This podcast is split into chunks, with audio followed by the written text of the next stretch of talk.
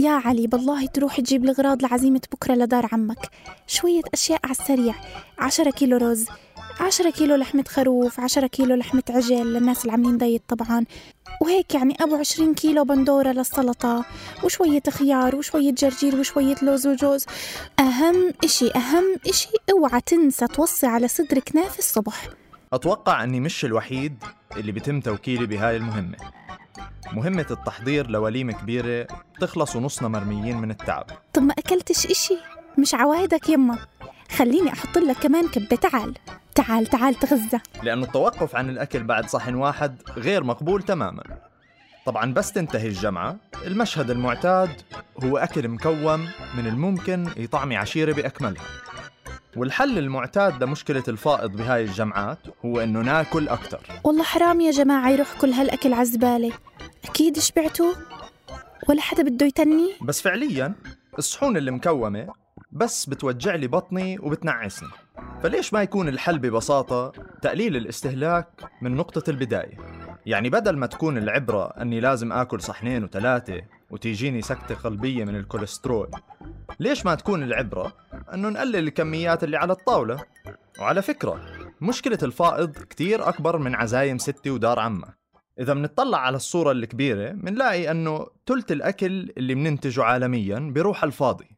اليوم في فوق ال 800 مليون بني آدم بيعانوا من الجوع في العالم وهاي الكميات الضايعة ممكن أنها الطعمة وتكفي هالناس أربع مرات.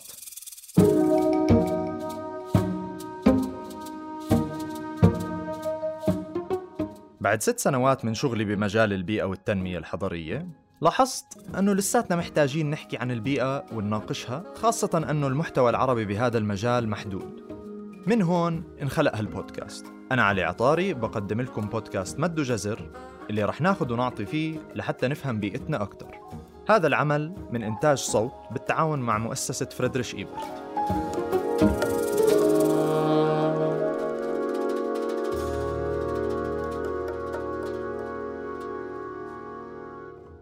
غير مشاكل العدالة الاجتماعية الناتجة عن الفائض في الإنتاج والاستهلاك في مشاكل بيئية مهم جدا أنه نلتفت إلها. بالسنة الماضية بال 2019 صادف تاريخ 29 سبعة اليوم اللي منسميه Earth Overshoot Day. هذا بيعني أنه بحلول 29 سبعة تجاوزنا الموارد والخدمات البيئية اللي بيقدم لنا إياها كوكب الأرض خلال السنة. بمعنى آخر بهذا التاريخ وصلنا لمرحلة منستهلك فيها أكثر من ما عم ننتج. بالسيناريو المثالي هذا اليوم لازم يجي بعد نهاية السنة لحتى يكون عندنا فائض من الموارد ممكن نستخدمها في السنة الجديدة. لكن للأسف سنة عن سنة عم توصل البشرية لهذا اليوم بشكل أسرع. طيب شو المشكلة باستهلاكنا المكثف؟ المشكلة أنه معظم الأشياء اللي مننتجها ومنستهلكها بتحتاج لطاقة. وكل ما استخدمنا طاقة كل ما لوثنا البيئة بسبب الانبعاثات الناتجة عن التصنيع والنقل والتبريد ومعظم الخطوات الأساسية في سلسلة الإنتاج بالإضافة لاستنزاف الموارد المحدودة.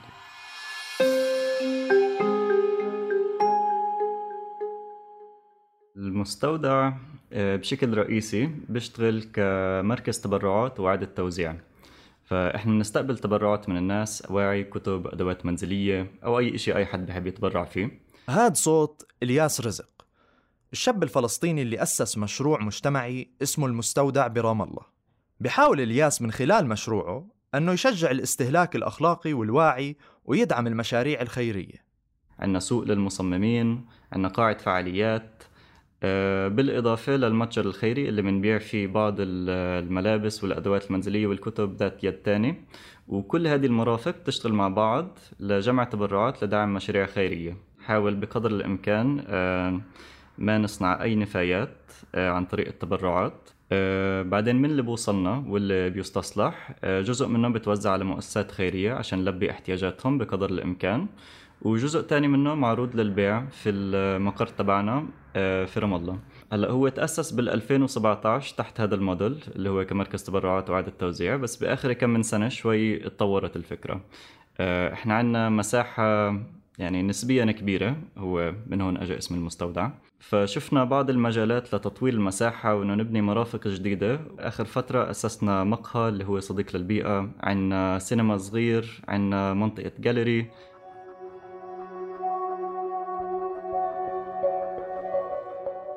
أكيد فكرة تأسيس مقهى داخل المركز ما إجت من فراغ. من الواضح أنه بآخر كم سنة زاد الطلب على المقاهي وشرب القهوة بالتحديد. صار من الطبيعي جدا أنه نبلش يومنا بكاسة القهوة السحرية اللي لولاها ممكن اليوم يقلب نكد. ويمكن نادرا ما منفكر وإحنا عم نشرب من وين إجت القهوة ولوين رايحة هالكاسة. بس فعليا في أهمية لهالموضوع في السياق البيئي. في الماضي كانت زراعة القهوة محصورة. أما اليوم مع تزايد الطلب عم بتزيد زراعة القهوة اللي بتتطلب مزارع بن معتمدة على الأسمدة والمبيدات المضرة بالبيئة. والمشكلة الأكبر أنه هالمزارع عم تستبدل أراضي الغابات اللي بتحتوي على أشجار مهمة بتمتص ثاني أكسيد الكربون وبتوفر كتير خدمات بيئية أخرى. غير هيك محلات القهوة مصدر كبير للنفايات. كل سنة مليارات الكاسات والمصاصات عم تنكب من محلات القهوة بالتحديد وجزء صغير جدا منها بنعاد تدويره. هلأ ما تخافوا ما عم بقترح إنه نسكر كل المقاهي بالبلد ونمتنع عن شرب القهوة بس ممكن مثلا نفكر ببدائل.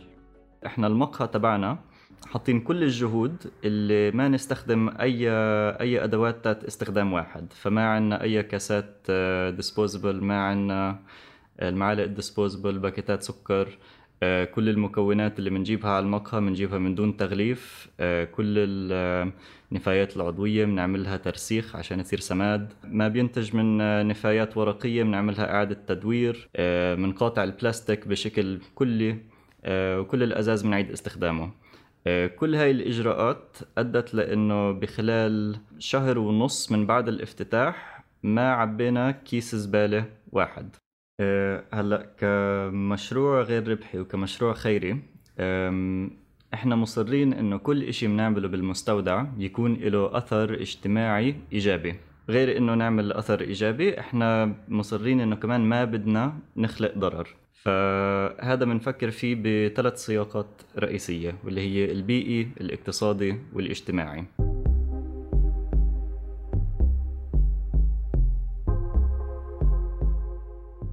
آثار الاستهلاك الفائض مش محصورة بالمطاعم والمقاهي. شو رأيكم لو أحكي لكم أنه كل ثانية ما يعادل شاحنة زبالة من الأقمشة بتنكب أو بتنحرق؟ قطاع الملابس تاني أكبر قطاع بيستخدم مي ومسؤول عن 8 ل 10% من الانبعاثات السنوية للغازات الدفيئة في العالم. يعني أكثر من مجموع النقل الجوي والبحري اللي بيصير بالعالم كل سنة. كمية الملابس اللي بتنكب تيجي من مصدرين. الأول والأساسي هو المصانع والمصدر الثاني الملابس اللي إحنا بنتخلى عنها واللي إما بنتبرع فيها أو منكبها التبرع أكيد إشي منيح بس بكثير من الأوقات هذا بيحجب المشكلة الرئيسية اللي هي كثرة الاستهلاك. الأهم في السياق البيئي هو تقليل استهلاكنا من البداية لأنه هذا بنعكس على آثار المنتجات من بداية سلسلة الإنتاج لآخرها فدائما بالبداية من الأفضل نفكر بتقليل الاستهلاك وبعدين نتجه للبدائل مثل التبرع أو التدوير أو إعادة استخدام المنتجات. إعادة استخدام المنتجات بأشكالها المختلفة فكرة قديمة جدا عم بتصير دارجة كتير بهاي الأيام بسبب التركيز على تقليل النفايات والاستهلاك. واحدة من طرق إعادة الاستخدام اسمها upcycling وهي عبارة عن إعادة استخدام منتج معين بطريقة جديدة بتزيد من فائدته من دون تدميره. مثلا ممكن إعادة استخدام عجال الكوشوك اللي بطلت صالحة للسيارات لتصير قوارات زريعة أو قطع أثاث.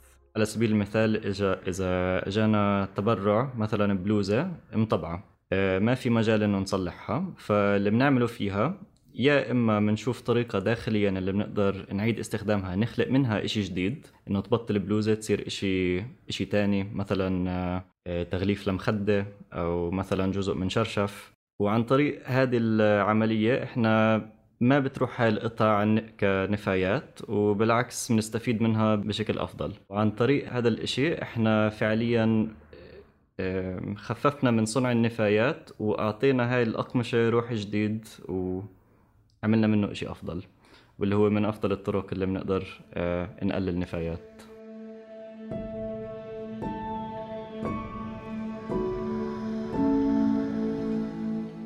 بلا شك الممارسات العالمية في التصنيع والإنتاج القائمة على العولمة إلها دور كبير في الهدر لأنها مسؤولة عن إنتاج ونقل كميات ضخمة من المنتجات بهدف تحقيق الربح. هاي الشركات العالمية فعليا بتشجعنا أنه نزيد من استهلاكنا من خلال التسويق. إذا مننزل على السوق لنشتري أي إشي منلاحظ أنه دائما في خيارات كتيرة للمنتجات منها محلي وكتير منها مستورد. يعني بيوم واحد ممكن نشتري قهوة من كولومبيا وبلوزة من الصين وتفاحة مزروعة في فنزويلا والبضاعة المصنعة محليا كمان ممكن أنه نلاقيها ببلاد تانية.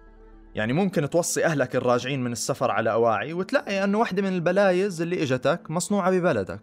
زي ما صار معي قبل كم سنة لما وصيت على بلوزة من أمريكا وتبين بعدين أنها مصنوعة بالأردن. سلسلة التصنيع هاي اللي أتاحتها العولمة واللي من خلالها بتتنقل المنتجات ما بين البلدان إلها آثار بيئية لابد أنه نحكي عنها. مبدئيا أي منتج منستورده ممكن أنه يتنقل عشرات آلاف الكيلومترات على شاحنات وباخرات وطائرات ليوصلنا وهذا كله مرتبط بانبعاثات من قطاع النقل وتحديدا الشحن. غير هيك كتير من الوقت الشركات الضخمة قادرة أنها تنتج كميات هائلة من سلعة معينة وتبيعها حول العالم بأسعار بتنافس السوق المحلي. هذا طبعا بنعكس على المجتمع والاقتصاد المحلي لأنه الشركات الصغيرة غالبا ما بتقدر تنافس أسعار الشركات العالمية مع أنه ما بتضطر تصرف على الشحن والنقل. إذا الاستيراد بشكل عام له مساوئ بيئية واقتصادية على المدى البعيد. وبحالة إلياس بيحمل الاستيراد أضرار مضاعفة نظرا إلى خصوصية الوضع الفلسطيني. هلأ بالسياق الفلسطيني من أكبر المشاكل بالإستهلاك من المنطلق الاقتصادي هو أكيد الاحتلال الإسرائيلي واستهلاك المنتجات الإسرائيلية. إحنا حتى أثناء استيراد المنتجات هاي المنتجات بدها تدخل في غالبية الأحيان عن طريق ميناء حيفا والجمارك الإسرائيلية. فإحنا حتى عن طريق الاستيراد إحنا لسه بشكل بشكل مصغر عم عم ندعم سلطات إسرائيلية. آه، جدا صعب إنه نلاقي منتجات بالبلد اللي ما إلها على القليله شوي صغيرة مستفيد إسرائيلي. الاستثناء الوحيد طبعا هي المنتجات تات صنع محلي الفلسطينية. آه، فعلى سبيل المثال الخضرة الفلسطينية الأعشاب الفلسطينية المنتوجات الفلسطينية. عن طريق شراء هاي المنتجات المحلية إحنا فعليا عم ندعم أيدي عاملة فلسطينية عم ندعم الاقتصاد المحلي عم ندعم المزارعين عم ندعم آه، استعمال الأرض بشكل صحي وسليم فأكيد أحسن بديل لهذا الاستهلاك الفائق هو استهلاك المنتجات المحلية في السياق الفلسطيني.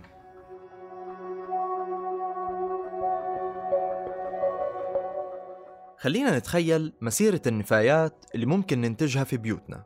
من أغلفة الأكل وبقايا الأكل نفسه لأي إشي بدنا نتخلى عنه. بعد ما تتعبى الزبالة بالبيت مناخد هالكيس على حاوية الزبالة اللي عادة بتكون قريبة من البيت.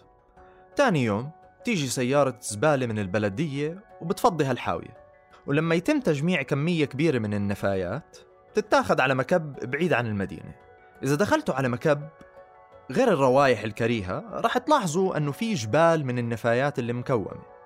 وأحيانا ممكن تلاحظوا بعض الممارسات مثل حرق النفايات المفتوح واللي له أضرار صحية وبيئية كبيرة. لهذا السبب عادة هالمكبات يفضل أنها تكون بمناطق بعيدة عن أي تجمعات سكنية. في الأراضي الفلسطينية المساحات محدودة وعنصر الاحتلال أكيد بيلعب دور وعم تتواجد هالمكبات بالقرب من تجمعات سكنية. ممكن آثار هالمشكلة مش ملحوظة كتير في الوقت الحالي بس الواحد لازم يفكر بالاستدامة لأنه أعداد السكان عم بتزيد وأكيد كمية النفايات حتضل تزيد فممكن أنه مع الوقت آثار المكبات تصير ملحوظة وتزيد من الضغوطات على البنية التحتية والصحة العامة في المنطقة. وبينما الحل الجذري لهالمشكلة غالبا بيكون سياسي بالأخص بالوضع الفلسطيني. مش غلط أنه يكون في حلول بيئية بالتوازي ولو مؤقتا.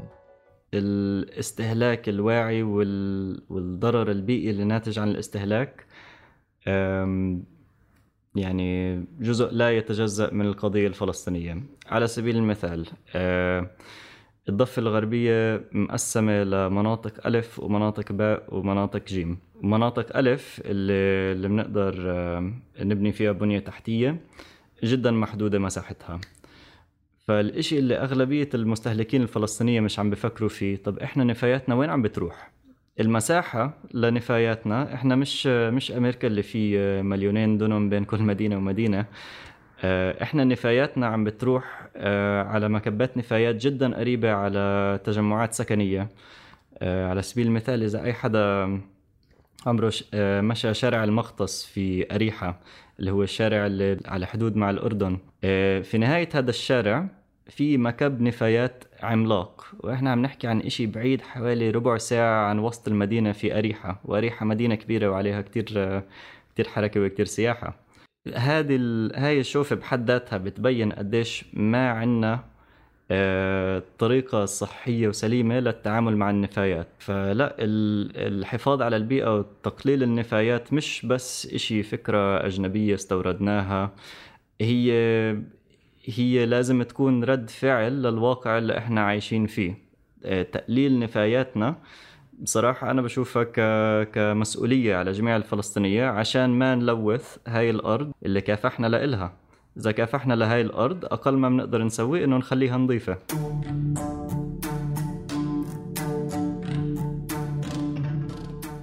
في كتير تغييرات لازم تصير لحتى نقلل من النفايات والهدر في العملية الإنتاجية. على مستوى الحكومات ممكن أنه يكون في أنظمة وتشريعات واضحة بتشجع الإنتاج الأخلاقي وبتفرض عقوبات على المصانع والشركات اللي ما عم تتقيد بهالقوانين. غير هيك ممكن الحكومات تشجع الشركات الصغيرة من خلال تسهيل عملية بدء الشركات. أما على مستوى الشركات فمن الممكن أنها تستفيد من الحراك الشعبي الصاعد عبر تحسين سلسلة إنتاجها بطريقة بتلائم البيئة. خاصة أنه فئة كبيرة من الناس عم بنجذبوا لهالتوجه وأخيرا على المستوى الفردي من المهم أنه نكون مدركين أهمية خياراتنا اليومية بما يخص الاستهلاك. وممكن نعتبر مشترياتنا كأنها ورقة تصويت في الانتخابات. كل ما اشترينا منتجات من صناعة محلية كل ما منكون عم نشجع الاقتصاد المحلي. ولو بطريقة صغيرة عم نساهم في خلق فرص عمل وعم نشتري منتج مصنع على مسافة كم كيلو بدل من منتج شاف بلاد أكثر منا كلنا ليوصلنا بندور على ناس اللي عندهم نفس ال نفس الأهداف تبعونا. فلو أعطي آه، مثال صغير. آه، إحدى المنتجات اللي معروضة في المستودع آه، أنواع صابونة مختلفة لشاب وصبية من جنين وال brand تبعهم اسمه خاتون للصابون. هدول الشخصين بيستخدموا 100% منتجات فلسطينية أثناء صناعتهم للصابونة. يعني من آه، ليمون محلي نعناع محلي لافندر محلي آه، كله صنع يدوي و وبحاولوا آه، قدر الإمكان تغليفهم يكون صديق للبيئة عن طريق عدم استخدام البلاستيك وغيره من أشياء ملوثة. فعلى سبيل المثال إحنا عندنا كتير احترام لهذا المشروع وبدنا نعمل اللي بنقدر عليه عشان ندعمهم. فأكيد إحنا كالمستودع حابين نكون نقطة بيع لهم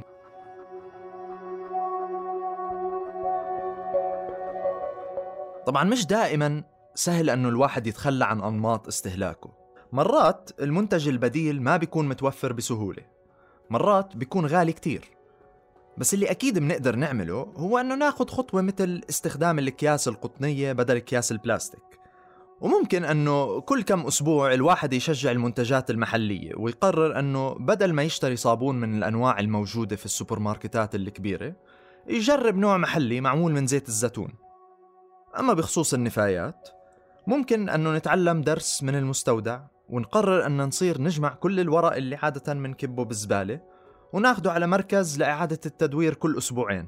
هاي الأفكار أحيانا بتسبب ضغط لأنها بتتطلب تغييرات في أنماط الحياة والاستهلاك المتعودين عليها. بس الفكرة أنه لو الواحد بياخد خطوة صغيرة كنقطة بداية ممكن أنه ما يشعر بالضغط ويبدأ بالمساهمة لتحقيق مستقبل أفضل.